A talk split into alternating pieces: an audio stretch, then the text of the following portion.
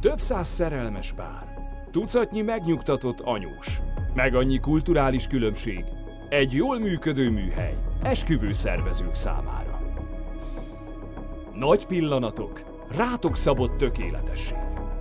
Az esküvő biznisz titkos arca a színfalak mögött. Ismerd meg te is az igazságot. Bárány Szilfai Alida, esküvő szervező oktató segítség. Smart Bride Podcast. Az okos menyasszonyok választása. Sziasztok!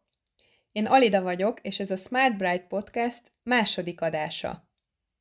Azt a címet adtam ennek az adásnak, hogy a top 5 leggyakoribb esküvői baki.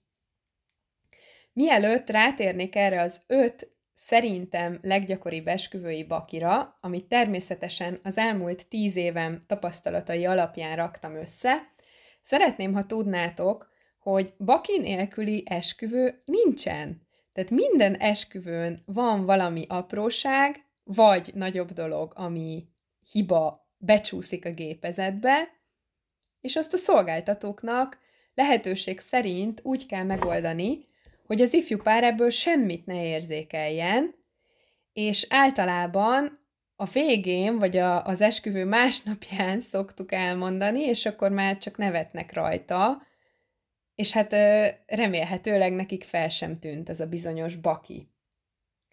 Itt ugye az esküvői bakiknál az a fontos, hogy azt hogyan oldjátok meg, milyen hatással van rátok, és mennyire veszitek komolyan, mert azért valljuk be, vannak olyan bakik, amiken tényleg érdemes inkább csak nevetni, mert nem tudsz tulajdonképpen mást tenni vele, csak nevetni egy jót, és azt mondani, hogy hát ugyan már, ettől én még ugyanolyan boldog vagyok ezen a napon.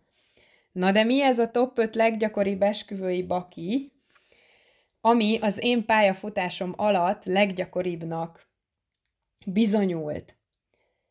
Az egyes számú az a torta sérülése.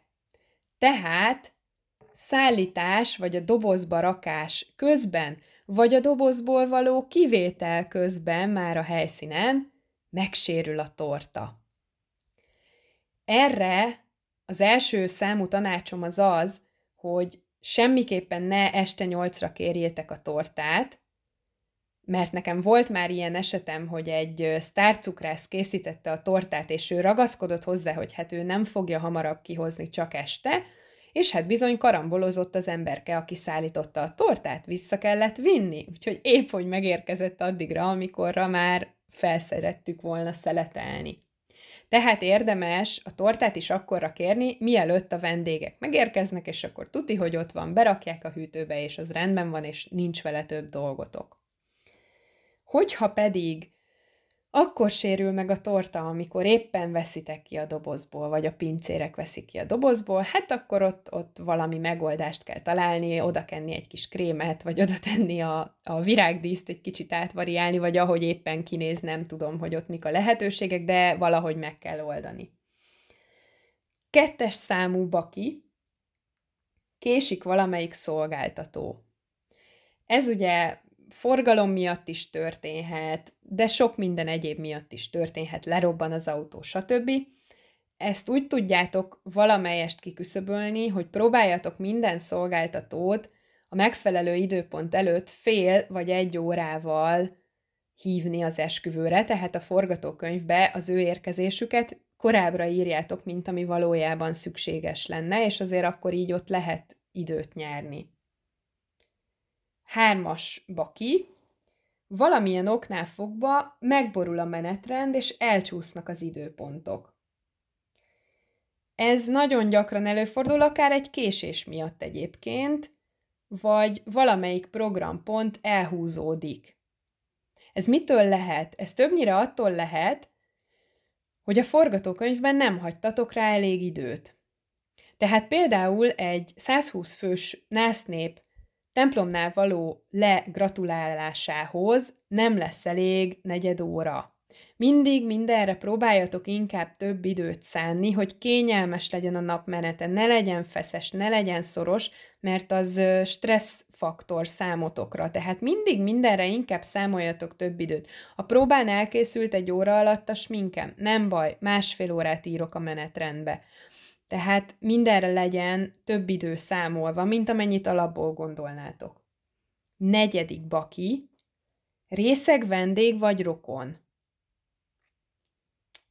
Ez ugye, hát ez egy elég kínos történet, és hát nyilván az esküvő arról is szól, hogy bulizunk és iszunk, már a vendégek nevében beszélek, mert én egy korty alkoholt nem iszom az esküvőkön, ahová dolgozni megyek, ez, ez magától értetődő. Tehát a vendégek buliznak, isznak, jól érzik magukat, és hát előfordul, hogy valaki sajnos többet iszik a kelleténél. Mit lehet ilyenkor tenni? Érdemes erre felkészülni már korábban, és a ceremónia mesterre megbeszélni egy vészforgatókönyvet erre az esetre. Vagy ha van olyan vendég, akiről kifejezetten tudjátok, hogy többet szokott inni, akkor különösen ő rá figyelni. És megbeszélni egy olyat, hogy, hogy esetleg felviszi valahova egy szobába, ahol le tud pihenni, stb. stb a rokonokkal átbeszélni, hogy ezt a helyzetet hogyan fogjátok majd tudni megoldani. Ugye ez többnyire már a buli alatt történik, tehát hál' Istennek azért a szertartás alatt nem jellemző, egyébként ott azt azzal tudjátok kiküszöbölni, hogyha a szertartás alatt nem engedtek még rövid italt felszolgálni a vendégeknek, sörtől, bortól azért kevésbé lehet még olyan szintre kerülni a szertartás alatt, de, de a buli alatt sajnos azért elő szokott fordulni. És hát az ötödik, ugye minden menyasszony rémálma, a rossz idő. Ez sajnos még nem jöttem rá én sem, hogy mivel tudom kiküszöbölni, és hogyan tudnám megrendelni a jó időt. Általában egyébként megrendelem, és sikerülni szokott, de volt azért az elmúlt tíz évben egy-két olyan alkalom, amikor ez nem jött össze.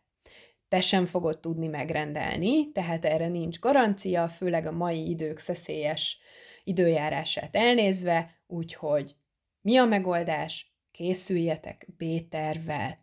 Ezt beszéljétek át a helyszínnel, a ceremóniamesterrel, az összes szolgáltatóval, hogy mi a helyzet akkor, hogyha rossz idő van. Ugye aki még itt nagyon fontos tényező lesz, az a dekoráció. Tehát a dekorossal is át kell beszélni, hogy B-terv esetén mi az, amit tudtok tenni, vagy melyik dekorelemet hova helyezze át. Nagyon sok ilyen bakit tudnék még felsorolni, lesz majd még hasonló podcast.